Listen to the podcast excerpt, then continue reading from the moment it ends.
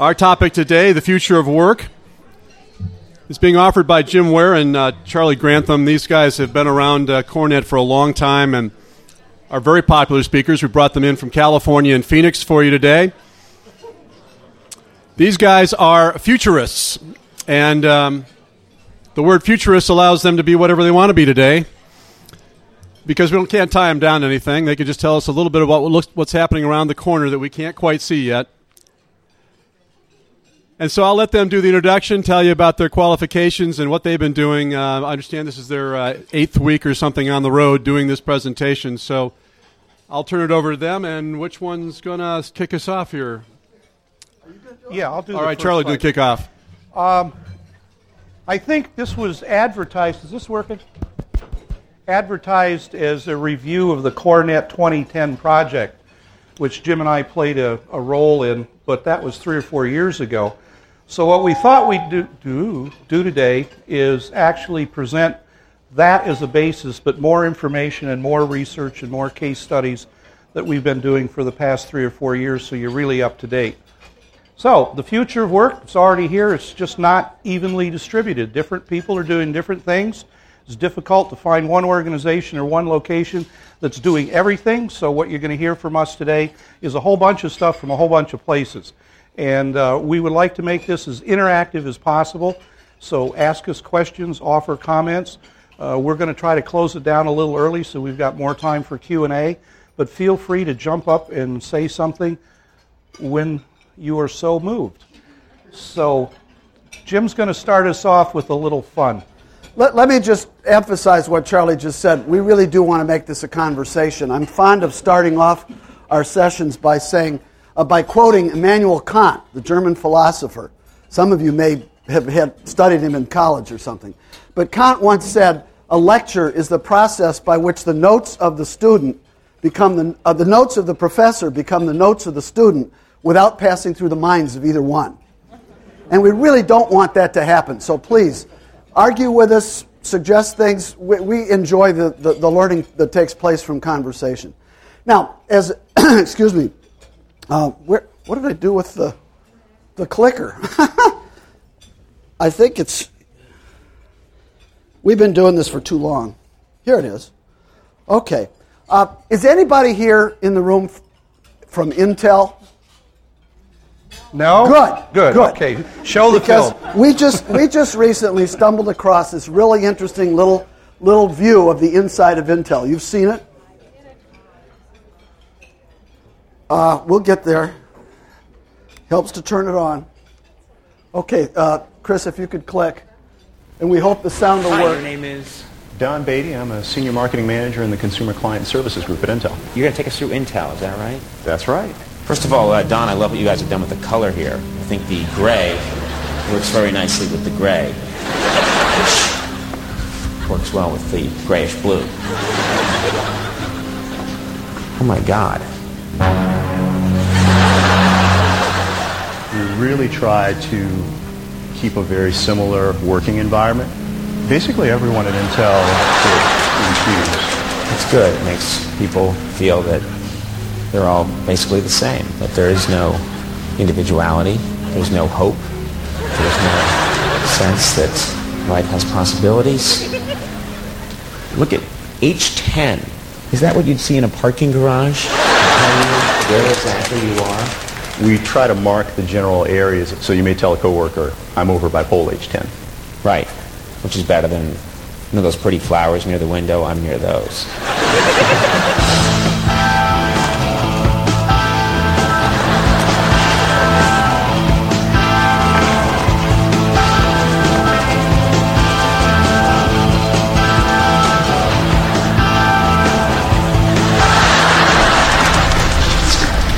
I'd like to introduce you. B10, this is C10. C10, B10. I think you two should have lunch together over at C9 today. That gets a little close to home, I think, for too many people. Uh, we enjoyed starting that way. Okay. It's not working. You're going to have to be my designated clicker. We got to get to the next slide, is what we got to get to. Okay.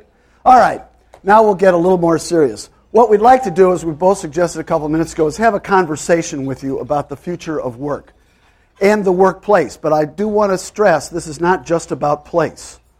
In our, in our view, in our, our world, uh, the work environment is both social and technical as well as physical. And that'll have more meaning in the next couple of minutes.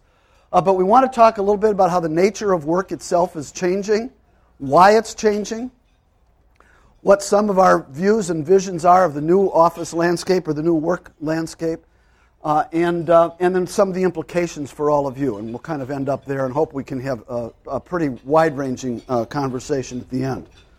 Charlie? Um, it, okay. How many of you know who Buffalo Springfield was? Look at that. We got okay. a mature group here. Okay. Us boomers something's happening here, but it's not exactly clear yet. But it gets a little bit clearer every day. So we stole that line. Our basic assertion is, is the world economy is the very early stages of a fundamental transformation, probably of the magnitude that we witnessed with the Industrial Revolution. And it's happening at probably four times faster than other transformations have taken place. That means everything's going to change. Where we live, where we work, how we learn, how we play, everything. The little story I like to tell is to think about yourself living in southern Europe in the year 1485, and you hear this rumor about this guy named Gutenberg that's just invented this printing something or other. Could you, of that time, thought about what the implications of that technology was going to have on your life and the generations to come? I'd suggest to you it would have been very, very difficult to understand what was coming with that revolution. We believe we're at about the same place with basically internet technology. Our belief is if you do this transformation, do this evolution right, you can take about 40% of the cost out of supporting your workers. So let's say that it cost you $10,000 to support a worker for one year and you can reduce that down to $6,000. How many workers do you have? What's that going to do to the bottom line of your company? And when we first started this, that number was 30%. And we thought we were being fairly uh, optimistic. And we pushed it up to 35 and we pushed it up to 40, probably going to push it up to 45 because the data that we've been collecting for the past five or six years indicates that's a rather conservative number the people that we've been working with are managing to take even more cost out of their operation. And it goes to the bottom line. So the question we would pose to you, if that's the case, and we go in and talk to a CEO and a CFO and present this, why would they not want to do that?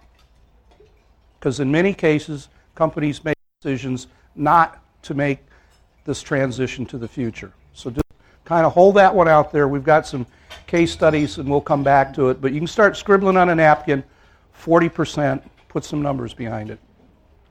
So, corporate agility, you know we had to get the plug in, and no, we don't have books here for you folks to buy.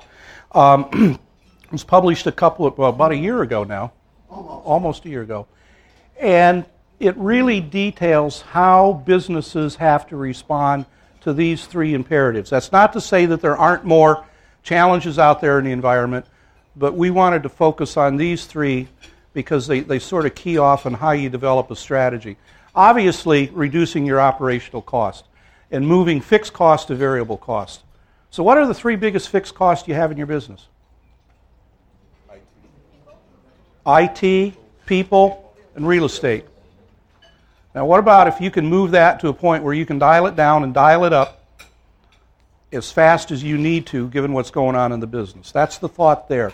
Closing the talent gap. How many folks here have problems recruiting and keeping the people you want? Oh, come on. Come on. Let's They don't honest. want to admit it. Let's be honest. Well, that's a big issue. That's a big issue today. It's going to be a bigger issue in the next three years or so. Uh, the numbers that we're looking at says in the United States there's probably going to be a net shortage of knowledge workers of something like 10 million people within 36 months. That means there are going to be 10 million jobs that basically will go unfilled unless something is done. I see some folks shaking their heads out there. So here's the challenge. The next time you're in your little home community where you live, call a nurse.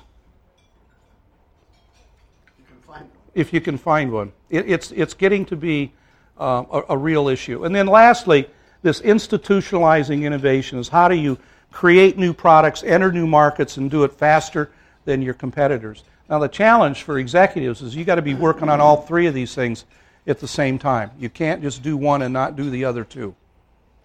You won't stay around very long.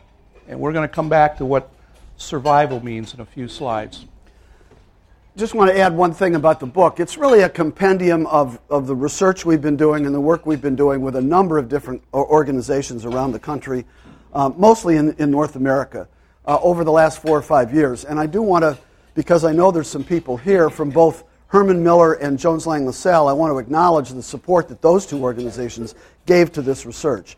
There, the, I'm going to tell you a, a, quick story in a moment that's out of the book. There are a number of other uh, case examples in the book. We tried to really chronicle the journey, I guess, that many organizations are making, trying to achieve corporate agility. But I do want to thank particularly Jones Lang LaSalle and, and, Herman Miller for their, their help in, in uh, producing the book. And I also want to give them both credit because they didn't tell us what to do or what stories to tell or what not to tell. There was no censorship, no, no oversight really, but they just they trusted us and they were, they were part of the process. And some of their stories are in the book as well as, as, well as others. Uh, but I do want to try to pose the problem that Charlie was just addressing the challenge of trying to meet these three business imperatives with three very different professional disciplines, all trying to tackle it, uh, uh, tackle different components of it at the same time. So consider this you're responsible for real estate management in a large multinational firm that's struggling. This organization, in fact, has just experienced 12 consecutive quarters of red ink. Really hurting. The CEO tells you talent management is a priority because they're having trouble retaining people. Some of the best people are leaving. They're having trouble attracting and retaining people. At the same time, the CFO says you've got to take 50% out of your real estate cost. You're concerned, rightly so, because you're a professional, that uh, that portfolio realignment will result in tremendous dissatisfaction among key employees. How do you deal with those two objectives simultaneously? You, you ask what? You asked the CFO where he got the 50%. Where did he get the 50%? He probably got it from the CEO. That's a good start. Uh, we're not going to we're not going to quiz you on this right now. We won't quiz you on it at all. But hold hold the problem in your head if you can. We'll come back and talk about what they actually did and what happened uh, towards the end of the, the, the conversation. But we just want to suggest that this is this is the dilemma. I think many of you probably can relate to this very directly. Charlie, I think you're going to pick this yeah, up. Yeah, th- this is where do people work? Uh, this, these numbers here uh, came out of a survey we did first in 2002, and we've replicated it since, and the numbers change a little bit.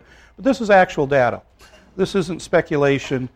Uh, this is actually what's going on that people only spend about 35% of their work time in their assigned corporate facility. How many of you have ever walked down the Cube Farm, the halls, and counted the number of empty cubes and empty offices. Just, do it as a little test, but that's about 35% of their time. These are knowledge workers. This isn't touch labor at an automobile assembly plant. And then they're spending about 35% of their time at home, which is a number that really shocked a lot of people. They didn't believe it was that great. But when we started, we started interviewing folks, they'd say, well, yeah, I mean, I got to get the report done. It's 2 o'clock. I leave the office and go home and work for four hours because it's quiet. I don't know. I don't tell my boss I'm going to do that. I don't ask for permission. I just do it. So when we go into companies and say, "Do you have a work at home program?" You get this yes, no. And there's no way you can really track this until you get down to the individual level, which is what we did here. And being futurist, what we're going to do is tease you a little bit today about this other 30% of the in between. I'm not in my assigned corporate office. I'm not in a home office. I'm working but I'm someplace else, and where is that? That, we believe, is going to be the challenge that you folks face in the future of learning how to manage people moving across all of those venues at will.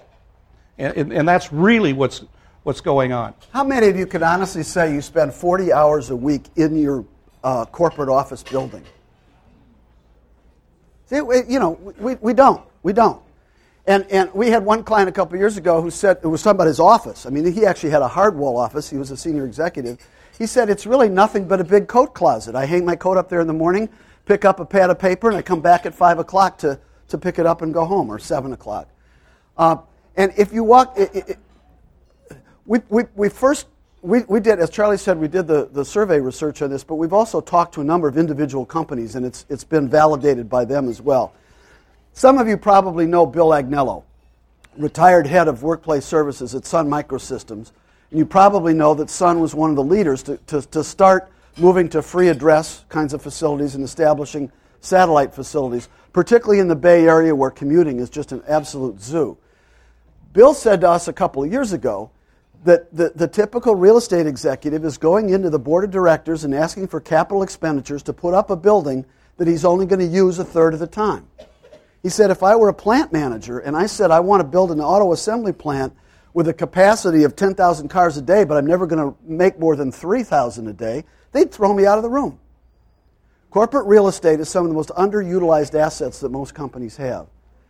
And we, we really need to think about that. And I don't know if this is the place to comment on it or not, Charlie. But we, we've got other places down the road.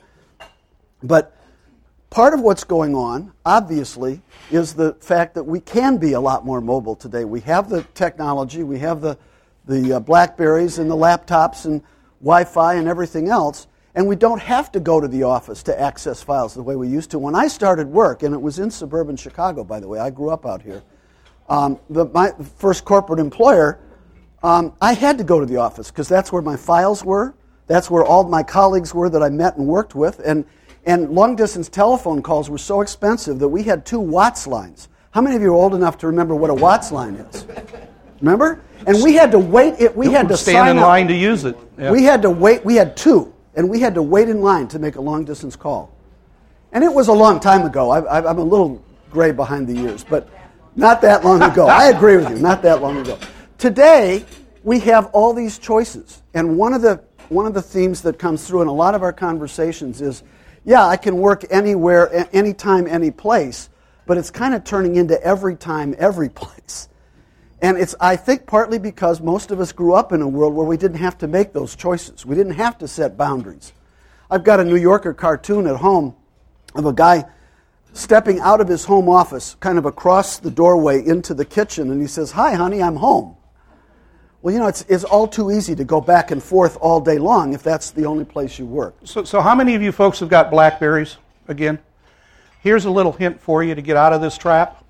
Put the Blackberry in the trunk of your car when you go home. Do not take it in the house. Just put it in the trunk of the car and I, the other day I mentioned with another group I mentioned that I knew a couple that almost got divorced until the guy agreed to turn his BlackBerry off on the weekends. And I immediately got challenged by someone in the room. He said, Yeah, and when you turn it back on, you got 400 messages waiting for you. It, I mean, this is part of the world we all live in. And, and we're trying to, trying to try to make some sense out of it, particularly highlighting what its implications are for workplace and facilities professionals. One of the things that, that we have done, as Charlie said, do pretty regularly, is conduct some surveys. We did one relatively focused survey this spring. It was sponsored by Citrix Online. And these were the topics that we were asking about. Where do people work? How much time do they spend? Just like the, the last slide, in, in various major facilities, but it, within a corporate office. How much time is in their office? How much time is in conference rooms and so on? I'm only going to show you a couple of the, the, the results of this because it would take a long time to go through all of it. But it's, I think it's kind of interesting. I hope, I hope you do too. Um, first, one of the questions was how many do you have policies? Charlie talked about that a minute ago. And if you look at this, over 50% have either a very, a very flexible policy or a flexible policy. Only 6% of the respondents actually prohibit flexible work. And we use that term as kind of an umbrella term for mobile, remote, all of those kinds of things. 37% kind of do, do, don't ask, don't tell. So, you know, we're making progress in terms of policy, but we're still not where you would think we would be, given how long uh, many of these technologies have been around and how many people are actually working as if you, the company had very flexible policies. Uh, then we asked about where people work. And just to highlight the slide, the blue bar is a, space that's used more than 20 hours a week. The, the red is used you know, 10 to 20 hours a week occasionally, and the yellow is not used at all. Now, there's still lots of people who don't use a lot of the kinds of spaces we're interested in. Uh, but about 50, only about 50% of the, of the respondents are using an assigned space on a frequent basis. A lot more people are using a home office at some point during the week. That's, that's one of the striking things. A lot of people travel. That's the remote corporate facility. I found it interesting more people reported spending time in airplanes, trains, and buses than they do in uh, coffee shops. I mean, we, we first really became aware of this phenomenon. Charlie used to live in Northern California, about what, 30 miles Yeah, north of where 30 I miles north. We would meet halfway in between at a Starbucks. That became our, our office. And we'd, we'd sit and work for, for hours at a time. I got there one time before Charlie did, and I watched a guy, the, the place, it was sort of mid morning, the place was fairly empty. I watched a guy come in, pull three tables together, go up and order one cup of coffee, and within 20 minutes there were seven people sitting around those tables with blueprints out over the. Ta- they were there uh, longer than we were, over two hours. It cost them seven cups of coffee. That's, that's all Starbucks got out of it. And I'm sure that most of them had an office somewhere that was empty at, at the time they were there. So, again, the, the, the, the world today as we move around, we work in a lot of different places. We go where we have to go, either to be with people or to be quiet or whatever. Uh, and we just we find these patterns. We're trying to get underneath them a little more and understand more about why people go to different places and how, how they use those places.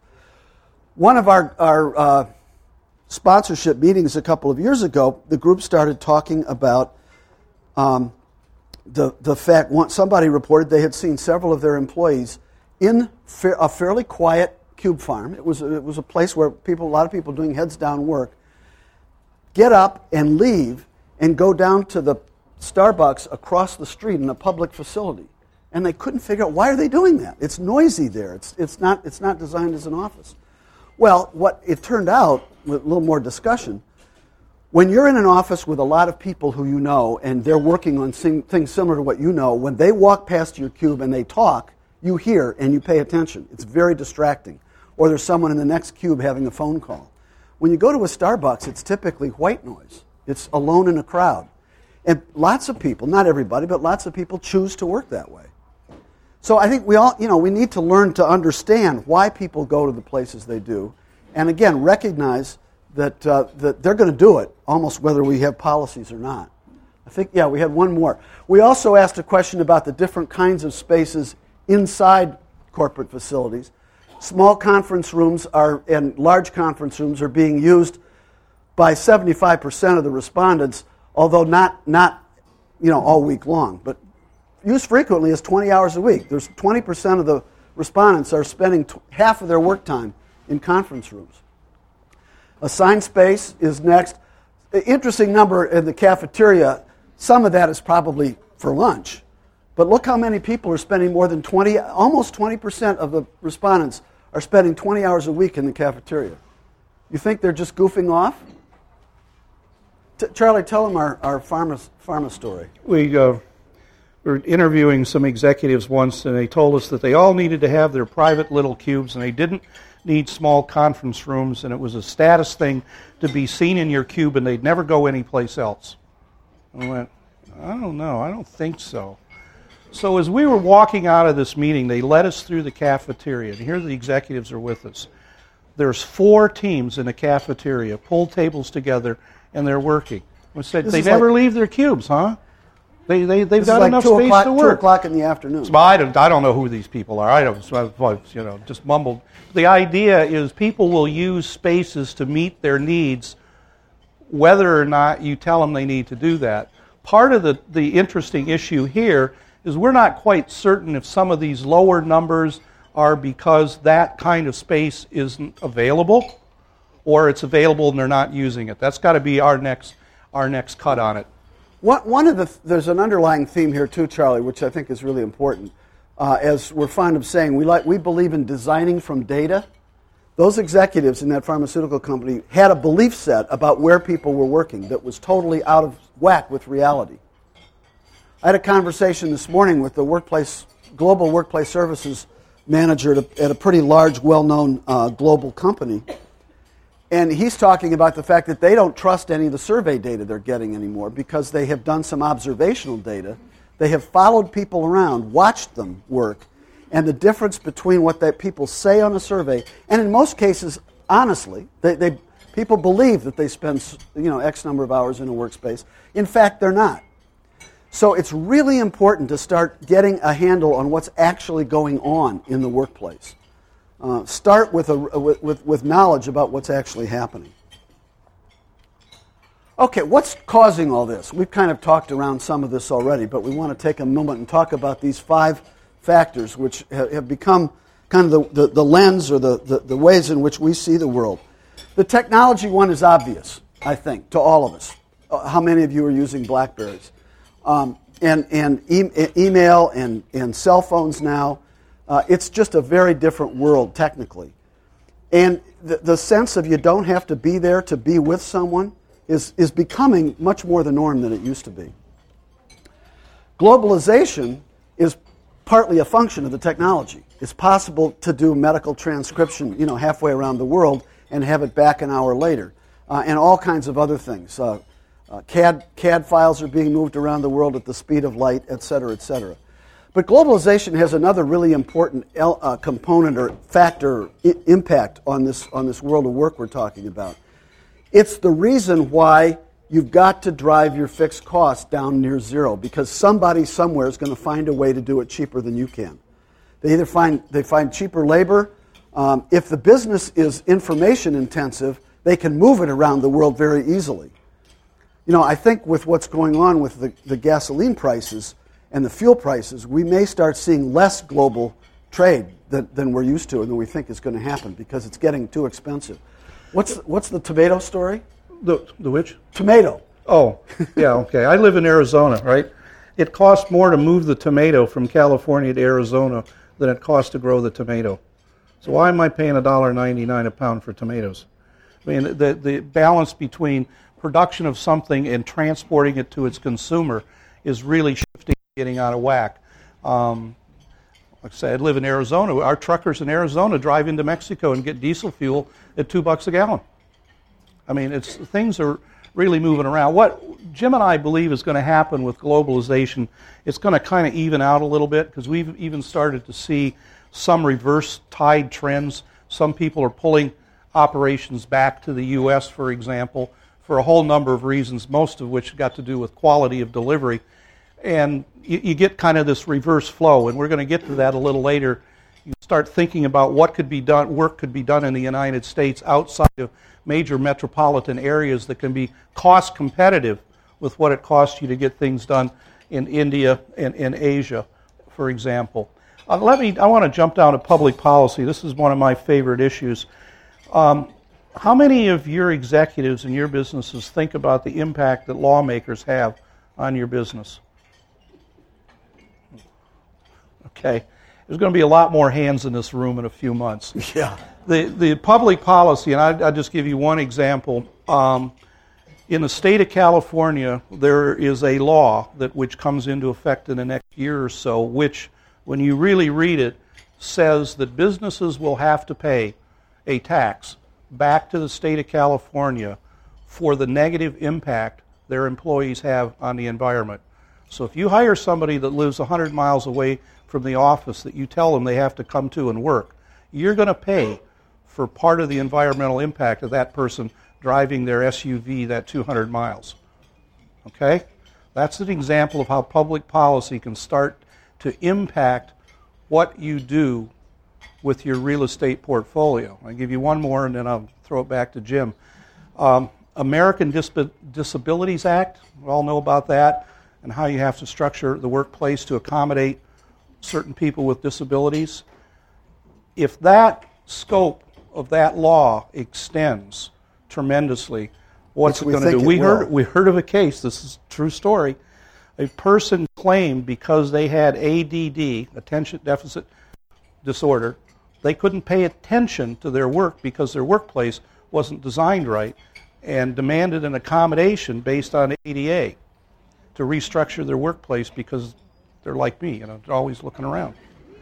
Honest to God.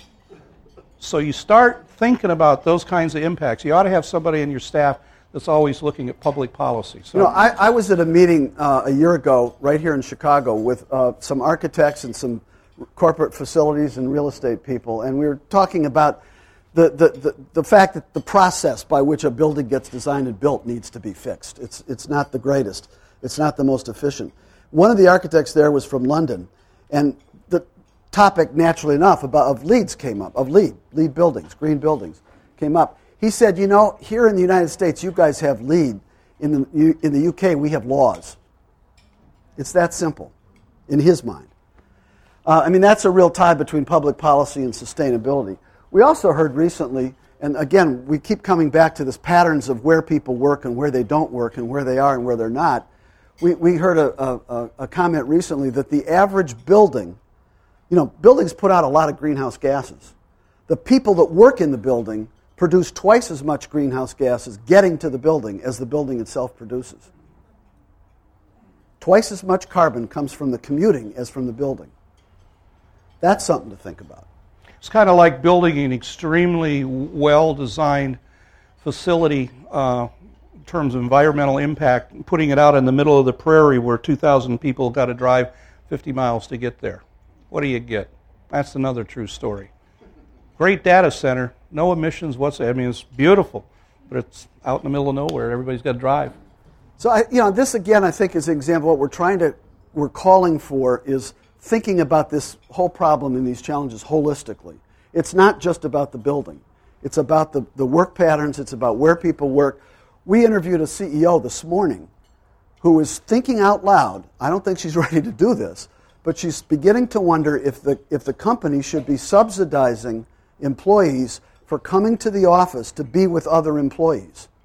It's almost, she's thinking of it, it's almost a burden on people because of the gasoline thing to have to come to the office.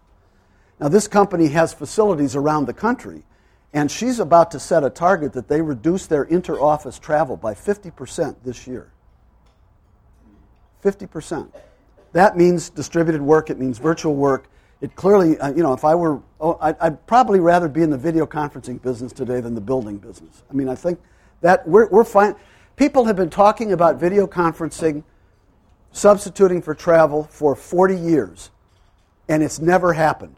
If you look at the data of, of revenues in video conferencing and, and air traffic miles flown, the two curves parallel each other for the last 50 years. They, it, video conferencing actually seems to make people want to get together more often. But I think for the really long trips, whether it's around the globe or halfway across or all the way across the United States, we're going to see a real cutback uh, in, uh, in travel. Well, oh, we haven't talked about demographics. Well, to get yet. to the next slide. Well, we, yeah, we'll get some more, but I want to just highlight a couple things about it right now. Charlie mentioned the 10 million jobs that are knowledge worker jobs that are going to be vacant in the next three to five years. Do you know why? 76 million baby boomers stepping out of full time employment. Something like 40 million in the 40 somethings age bracket. It's going to be a huge impact on, on, on, on a lot of organizations. And the smart ones are really starting to think about that and worry about it.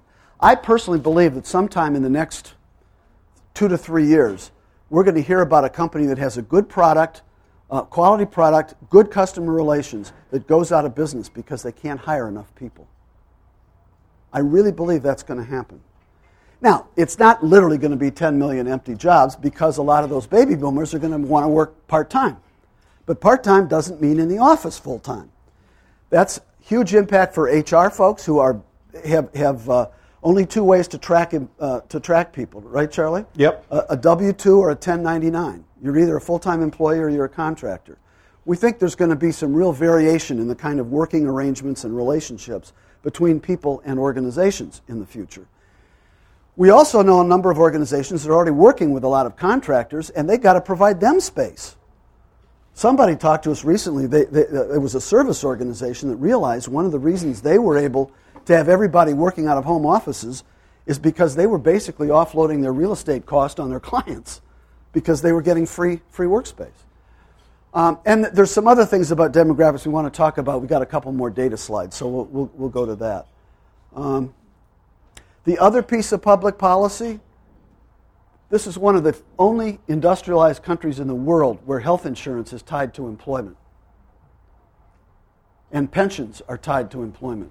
Here's the question. The, survey, Charlie. Yeah, Talk about the survey. we we used to ask this. We don't. We're not allowed to ask this anymore, and you'll quickly understand why. We wanted to know what kept Dilbert in the cube. So we'd ask, "Why are you here? Why why are you working for this company?" Say, "Well, health care." Okay. Anything else? Well, yeah, they managed my retirement plan. Okay. So if you didn't have to worry about health care in your retirement plan, how many of you would stay and work here? You want to guess what that number was? Uh huh. Yeah, the number that would leave was over 80%. So the HR people don't let us ask questions anymore because as soon as they fill out a survey, they're down at HR going, "No, could I roll my 401k?" You know, they start asking these very embarrassing questions. So there's There's a there's a, huge- public policy implication there also. There's a huge pent up frustration Right. with large organizations. That's part of what this is about. And I think the next slide feeds right into that, Charlie. This is uh, our data on the number of distributed workers, and they come in two categories. You need to know that. One category are people who work for a corporation, like Jim said, who get paid on a W 2. And the other category are independent contractors that are out there all over the place. They get compensated on Just a 1099. Charlie, for those of you who can't read the numbers in the Oh, back I'm of the sorry. room, Yeah, yeah. The, the top line here is 30 million. That's 25 million. It starts at 5 million. 1990, it was about 4 million, and the projections are by 2010, it's going to be about 26, 27 million people working outside of traditional corporate facilities. And, and we've got some, you know, what things can make that curve go up faster and what kind of things can, can bring that curve down a little lower. But that's, that's pretty close. That's a pretty sizable market segment. That's a lot of people. It's a lot of people. And the, most of them are hidden. We have seen other pieces of research to indicate in most communities in the United States, 10% of the employed population is working in a distributed fashion. But they're hidden. How do you find them? They don't have to have business licenses. The companies don't know who's Well, doing what. some of them are supposed to have business licenses. Yeah, but I've got friends in high places. Um, you can't you can't track them, but 10% of your economy falls into this this group, and we think this is another driver because that curve is not going to go away. Ten dollar a gallon gasoline will make that thing pop up like that. Now, we, we also have talked a little bit about the workforce itself. And I, I just want to add a little bit more data in this. We, we all hear about, and most of us believe that the, uh, the 20 somethings are really different than the rest of us. They've got a different set of values. This is, this is drawing on research that's been done by Spherion Corporation over the last 10 years, and I'll show you some hard data in just a second. But the tradition, what they have come to call the traditional worker, career is the company's responsibility. My father worked for one company for his entire career, from the day he got out of college until the day he retired. Um, promotion based on tenure, you stay for security reasons, job security, uh, and a paternalistic management style. Pay attention to the organization chart, to the structure, and, and people uh, uh, who are like this, these traditional workers, reluctant to change jobs, fear of change, fear of, of uh, failure, all kinds of things. Well, Spherion's identified another kind of worker they called the emergent worker, who thinks of the of career as my own responsibility. Uh, promotion should be based on merit. I really resent it if someone gets, gets promoted just because he or she's been there longer than I have. Uh, they stay with the company in order to grow. Management style is much more peer to peer, much more sense of let's get things done. You know, go to the people that I need to go to uh, to get the job done. Ignore the organization chart, and changing jobs is advancement. You may recall about 10 or 15 years ago, Tom Peters said something like, if you haven't had six jobs by the time you're 30, there's something wrong with you. I mean, he was he, typical flamboyant Tom Peters. But here's the interesting thing what, what uh, Spherion's been doing is, is administering a survey that asks individuals questions that get at their values along these, along these things. And look what it's showing. 1997, when they started, about 20% of the workforce was emergent, 46% migrating towards this, this, th th this emergent thing, and a full third still very traditional. 1999, 2003, and their projections for this year are that essentially 92% of the workforce is on the, is on the right hand column here, or almost there. And the really interesting thing about this is this, th- these numbers cut across all age brackets. They're not, it's not generational. I suspect if most of you took that survey, most of us would be over here. We're, you know, we're professionals. We're looking for opportunities to make a difference, to contribute. Turn me loose. Let, you know, let me go, and, and I'll do the job. And that's the workforce that we're dealing with today. The real challenge for employers is too many management structures and management styles are here while the people are here. So again, this is, this is just adding into this, this dynamic uncertainty about the, about the nature of work in the workplace. The, the, the point here is if you don't have an organization that's managed with the emergent worker psychology in mind, you're going to be in trouble. You're going to be in trouble because that's where the workforce is going. And as Jim said, this is irrespective of age.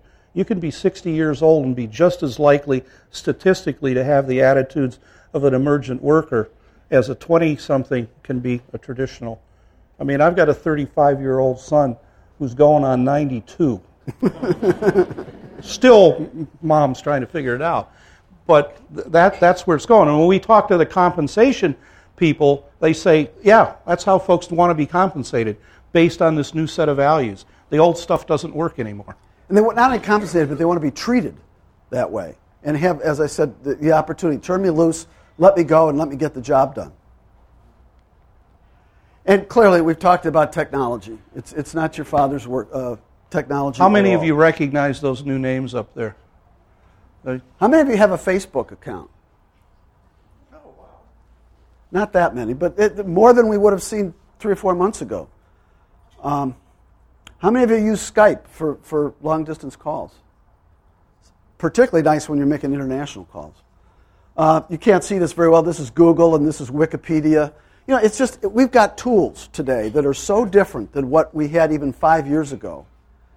And when we talk to technology executives, they really struggle because people come in the door and want to hook up their technology to the corporate network. And supporting that and managing the data security and all of that is a, is a real challenge for, the technolo- for your technology colleagues. Again, this, this is all kind of adding up to a perfect storm. I, I hope it's helping you. I mean, not a lot of this is new news, I'm sure, but I hope it's helping you think about what's going on and why planning and managing workplaces and, and real estate and facilities has become so difficult. Again, to go back to our, our uh, sponsorship group, uh, we at one of our meetings, it was just I think it was last fall, um, they started talking about the fact that most of the workforce and workforce workplace planning tools and techniques are pretty much unchanged in the last 30 to 40 years. 30 years ago, you were planning spaces for individuals. And yeah, you'd have a few conference rooms because you knew there were going to be meetings once in a while. But you knew you, you, the, the big question is how many people are going to be working for the company next year. And we have to, we have to anticipate that for, for space planning. Today, they don't know who's going to be in the building from one day to the next, let alone how many of them. And that is the challenge I think that you're all facing today because of that. This, this slide is really the big takeaway. Does everybody wake up? More coffee? Oh, and by the way, you're going to be able to get copies of all yeah, of this. Yeah. We just this whole dramatic shift in the relationship between people and organizations and loyalty and whether you're an employee, you're a contractor, or whatever you are, and also all of this new technology and stuff we're talking about, really what comes together and people want to and do work in many different places. They move around. And mobility is only going to increase because these things are shifting and that's what leads us to what Jim and I believe is going to emerge is a global network of places. It, it, the, the new word out is nomad. You carry everything with you. So, okay, right now, today, where's Jim's bag? No, I won't tell that story. you don't want to try to pick I, I'm not going to pick his bag up. It, you know, there's a personal computer, uh, there's a cell phone, uh, there's a camera, there's a PDA, there's um, chargers. There's chargers, there's wires. This, this thing. I actually, about a year ago, I, I emptied out my entire briefcase on, on my dining room table and took some pictures of it. There was almost no paper in it. I mean, there was some. There were a couple file folders. And, and that, that's real, literally a pain pounds. to move that around for him to move from home office to something to an airplane. In a few years, all of that's going to be compressed into probably something you wear. All of that. And then you will be mobile. So start thinking about you don't have to have a cell phone, a PDA, a laptop, a, a, a BlackBerry, and God knows, I saw a guy in the airport the other day with three cell phones on his belt. I mean, come on. so that's going to let us become more dispersed. That's the whole point. Those of you who have read any of the CRE 2010 work that came out of CoreNet will probably recall that the grand conclusion of that project was the, the future role of the workplace professional is to support work wherever it occurs. That's a very different concept of your job than worrying about what color the, the, the uh, fabric on the cubicle ought to be or, or you know, how, what the size of the cubicle is. It 8 by 10 or 6 by 8 or whatever? So you really do need a comprehensive workplace strategy. And again, we really would prefer to use the word work environment strategy, but that's kind of a mouthful. Um, these are some random selections of these are corporate facilities you're looking at right here. I'm sure you've seen some of these kinds of things before. That's a coffee shop in San Francisco. It's not an ideal working environment, I don't think, and yet it's full.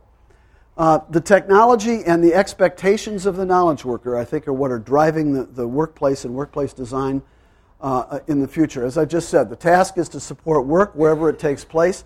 And one of the things we're finding in our work, this has been really interesting, unexpected, not strategic originally on our part. We'd like to think it was. Yeah, we're spending more and more time working with economic developers and local public officials in communities because they're competing for talent just like your companies are or your clients are. And, and it's essentially a supply demand kind of thing. Companies need talent, communities need residents. They, they, they, want, you know, they want people there to pay the taxes and, and, and, and create a community, create a real community. And we think there's a really interesting opportunity for convergence around those two things. But uh, a survey that was done a year ago by an organization called CEOs for Cities, that's very focused on urban areas, urban renewal, and the health of, of, of cities, uh, uh, found that, again, 20 and 30 somethings in particular are picking where to live before they decide who to work for. And the who they work for isn't necessarily a local employer. I mean, that's the other part about, again, what this technology enables. Um, people are looking, uh, and we've, we've done quite a bit of work here in the Midwest, actually, in the last couple of years with some communities, uh, and try to understand what makes a community attractive to people. Uh, and it, it's the obvious ones are schools and you know safety and, and, and health and recreational kinds of opportunities, but there's other things that matter to, to, to, this, to this new workforce, if I can call it that. Yeah, this, this whole idea of people moving to communities where they want to be and then deciding what they're going to do is going to upset the relocation business. They're beginning to see wait a second, it's not about moving people around, it's about moving work around. You take the work to the people, not people to work. That's a real shift, but that's what we see going on. But it's, a lot, it's not just about strategy.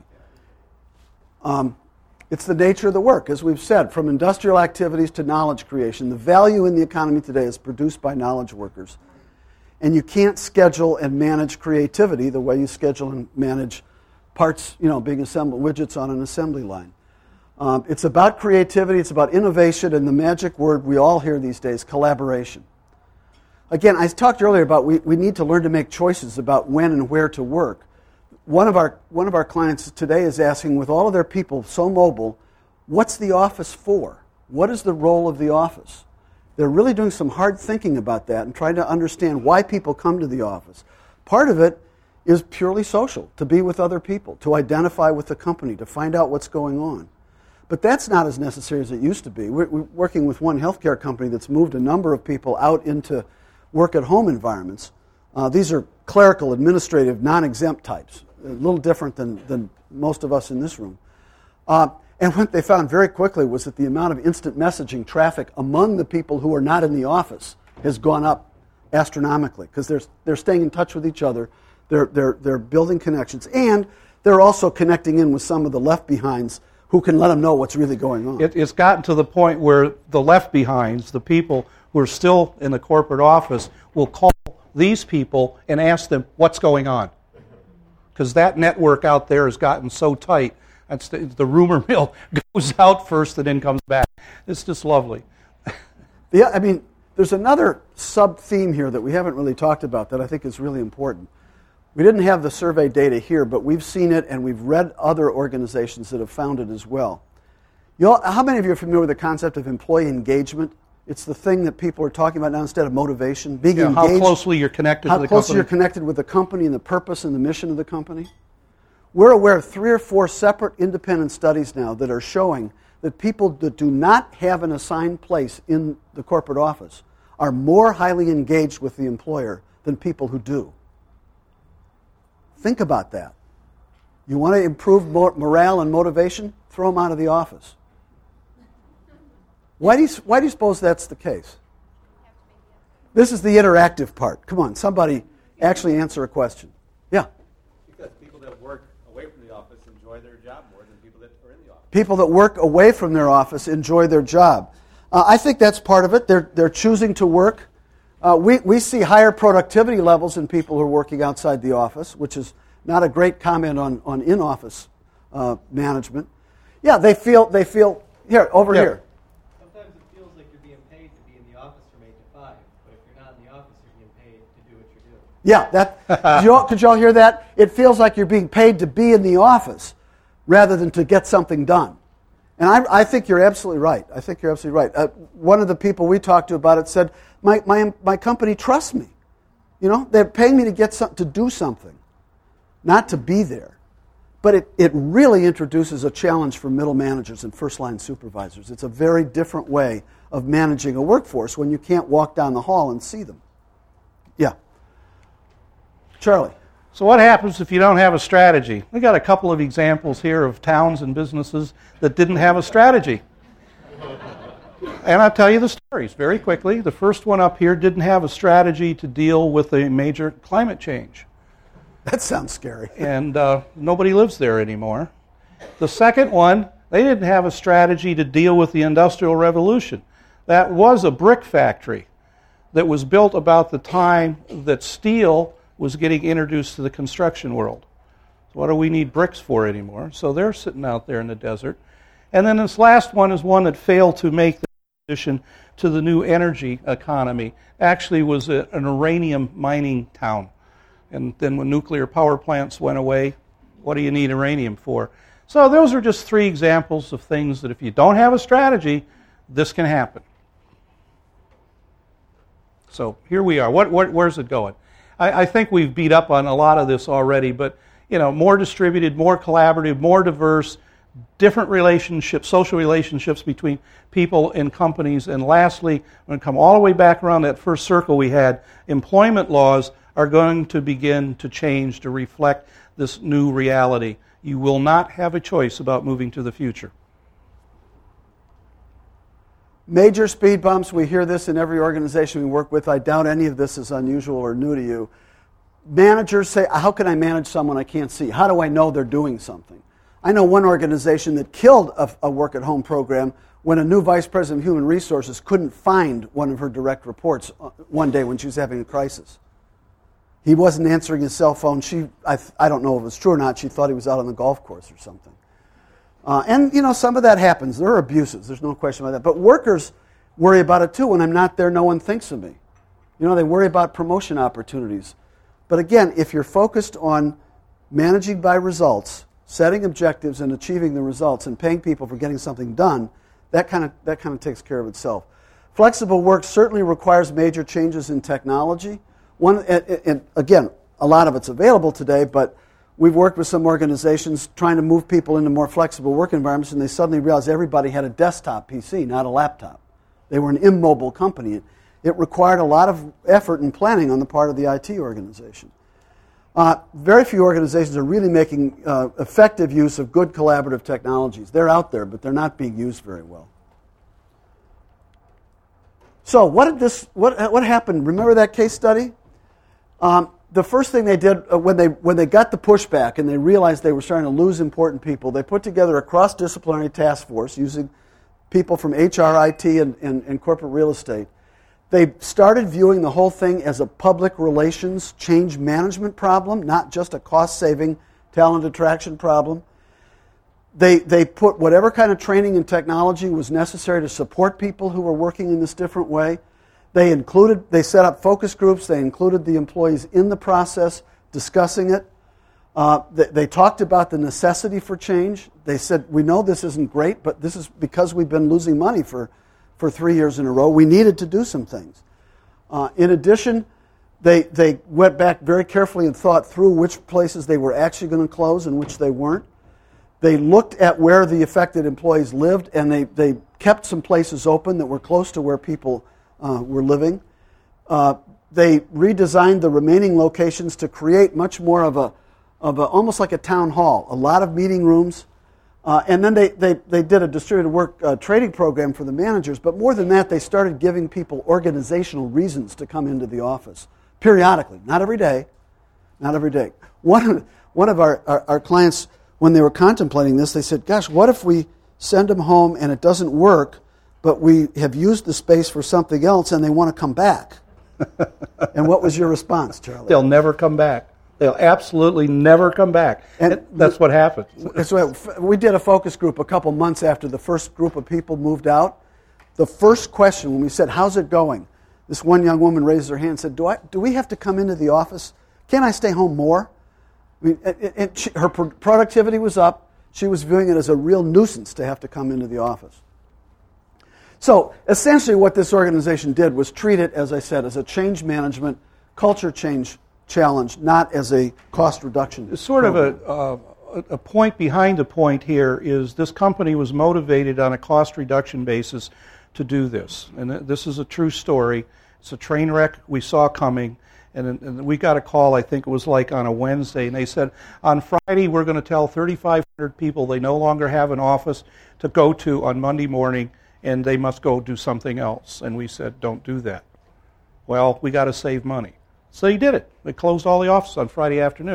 Took about 60 days, and they started seeing people leaving the company, and that's when they flipped back to do this. What they realized later on, they had to invest some money up front to save a bunch of money downstream. And the bean counters wanted to just save the money and not invest. So they had to go back and redo some things, put some money back into There's it. no such thing as a free, Free lunch. lunch. Yeah, and you all know that because you had to listen to us for an hour today. Uh, here's, here's a final thought. Every one of you that went to college worked in a flexible work environment. Did the professor ever tell you where to write the paper or, wh- or wh- when you had to re- read chapter 5 in the text? No. They trusted you, they treated you like adults. And yet then we bring people into the corporate setting and start treating them like five year olds again. I mean, I, that's, uh, there's just a little emotion in my It's a voice little, there. little difference between elementary school and high school, and Yeah. we could go on and on on this Yeah. one. But well, and we have we have gone on too long already. Very quickly, uh, some guidelines. You have to make sure that the, the tools and the and the, the access is there. Develop a flexible workplace portfolio. Integrate the planning. Targeted end user training for both managers and, and the end users themselves. Explicit policies and procedures. And explicit, tangible, and individual measures of performance. That's probably the most important line on that whole screen. And again, this will be available. I'm told it's going to be on your chapter website Monday or Tuesday next week. I've, ah, one more. yeah, This is the last slide. It really is. All you have to do is learn how to be a magician, a juggler, and walk on water, and you'll be Got very it made. successful. those are your new competencies. Wi- Wind up just talk about the stage manager idea. 'cause Yeah. I think it's really important. Jim and I employ a metaphor. If any of you've got our business cards, their title is executive producer. We employ a metaphor in our business called the Hollywood model. We try to act like we're movie producers, but it's not movies, it's projects that we produce. And this role of a stage manager, the person or persons who come in and set the stage for us to perform, is very, very important. I mean, you all know the impact of a lousy space it has on you. What we're trying to suggest here is folks in your profession need to start learning a bit more about how to be a stage manager instead of an order taker. I'm going to set the context for work, not just, yeah, you need two chairs, one telephone, and a wall outlet. No, Create the work experience. That's it's- really what that's what about. it's all about. That's the bottom line. Okay. We talked too much. We've got a few minutes left. We'd be glad to entertain a few questions. We will also hang around for a little while. We have a microphone Yeah. that's being passed around. you have any data from the client standpoint? The whole presentation has been from the standpoint of the worker. How do clients in professional services perceive I'm not the sure I- companies, the I- companies that are losing the work, you send all your workforce uh, at home. So now your company is physically in square feet 10% of the size it used to be. So now you're a small company. I, I, I, I'm sorry, I'm just not grasping the, the, question. the, the difference between clients and the workforce. I, I'm an architect. I have a small Okay. firm. I have 20 people in my in my office. If I sent everybody home, which actually I do, but when when no one is home, when no one is in the office, if I have a client to come see my office and all the desks are empty, Oh, they're all empty, That creates yeah. a problem, Oh, a oh, perception okay. problem. Sure. So how do you do that when you are a Well- huge company and you come to downtown and you have a five We're floors? in a not talking about sending everybody home. We're talking about using the space differently so that people, the people who need to be there are there. When, when your client comes in, you would have your, your, the people who are meeting with them there. Have you, have you ever gone to meetings in, uh, in Japan, in Tokyo, for example?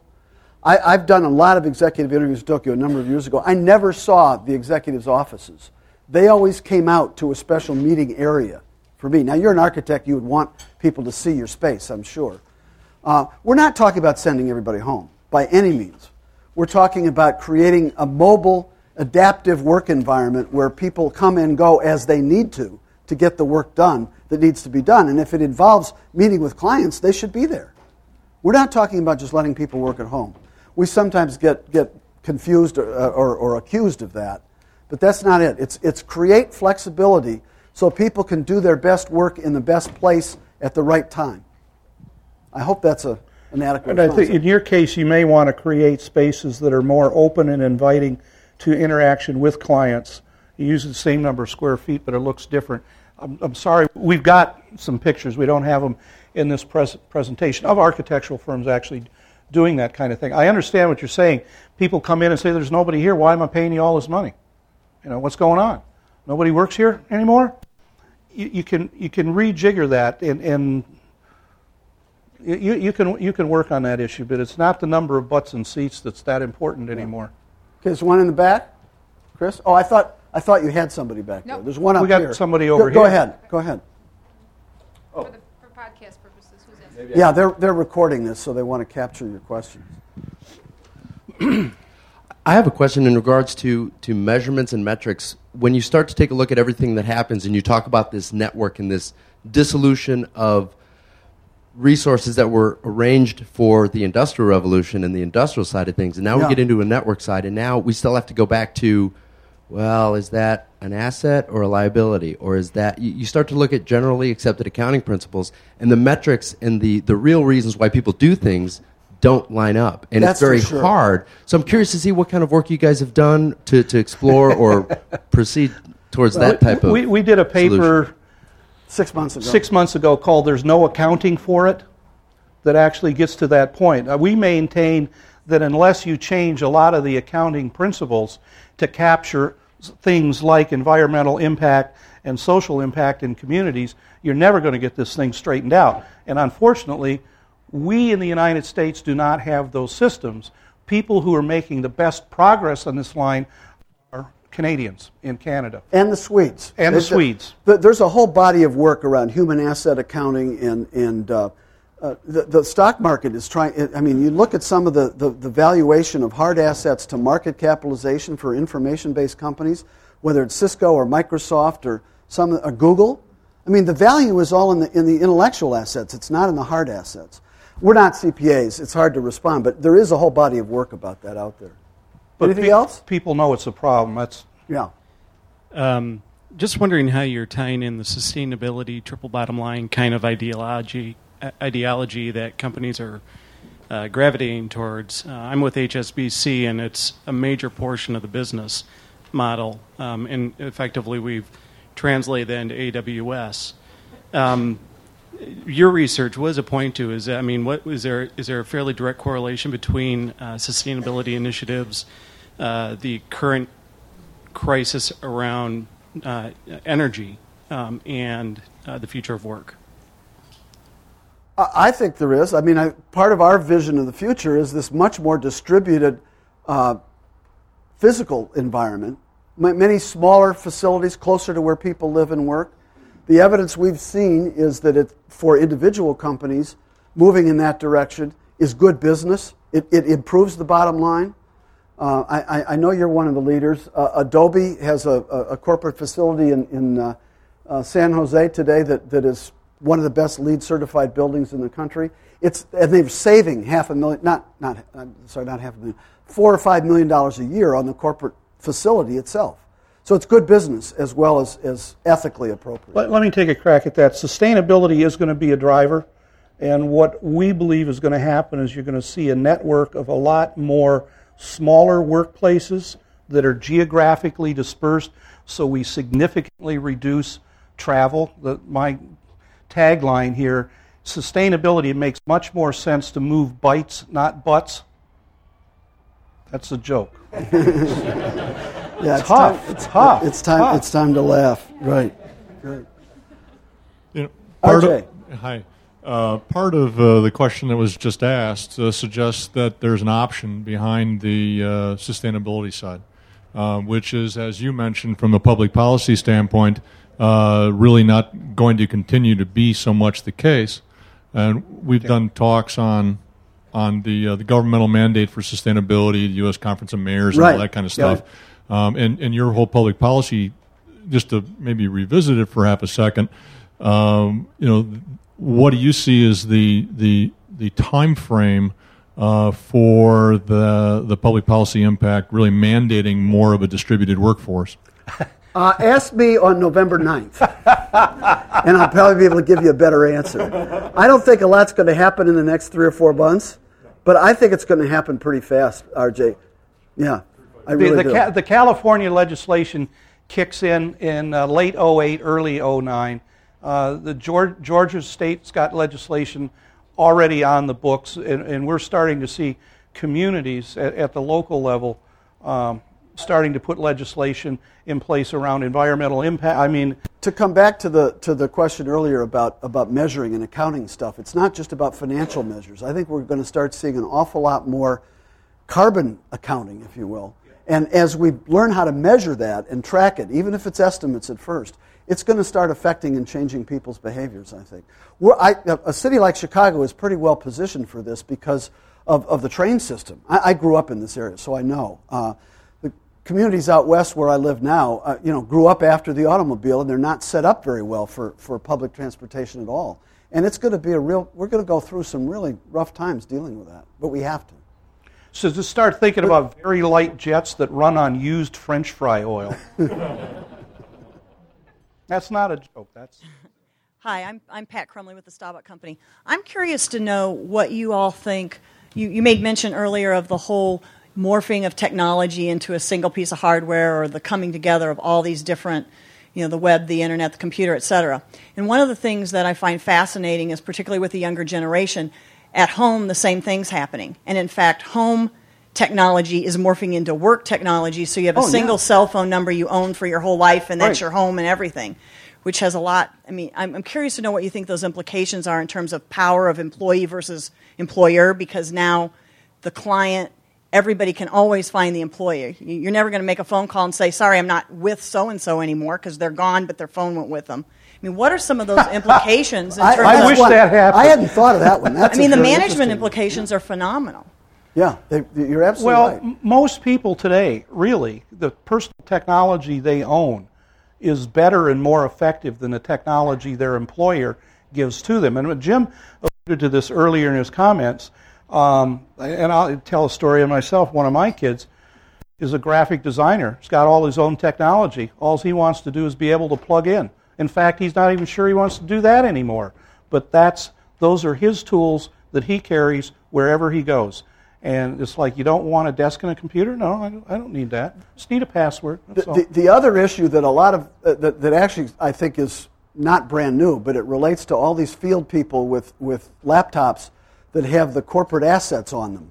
The, the, you, you know, your diagnostic tool. I, I talked to someone in a, in a large uh, retail uh, food manufacturer distributor a few years ago about this. He said our field salespeople have you know, the, the, the application that lets them do profitability analysis for the retail stores and show them where, to, where you know, how much shelf space to put our product in and all that stuff. He said, they're getting closer to the retailers than they are to us, and they could take that machine and walk across the street and sign up with our major competitor. It's a real, it's a real issue. And it, again, I think it's one reason why engagement and motivation and, and creating a, an organization that is a more natural, almost voluntary association of people. Peter Drucker, uh, bless his soul, used to say that we should all pay attention to nonprofit organizations because they are typically, uh, all the work is done by volunteers. And we basically have a volunteer workforce today because if they don't like what you're doing, they'll go next door. I think, you know, the technology kind of highlights that problem, but it's not causing the problem. It, there's other things I think that you can do to deal with it. All right. We're, we're, we're out of time. Okay. I think that's, I think that's it. And can I uh, ask your help in thanking these guys? Jim and Charlie, thank you very much.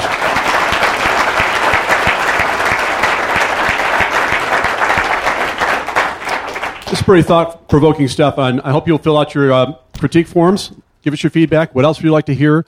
If you like this conversation, um, we have a workplace community program that is part of CoreNet Global, one of, uh, one of the new initiatives where the community of people interested in the workplace gather together on a regular basis as part of CoreNet Global's global summits and encourage you to look at that as an opportunity to, to take this dialogue further. These guys And are active we're participants. active part of Got it. a Uh, really good video with some futures talking about Yeah, I love that.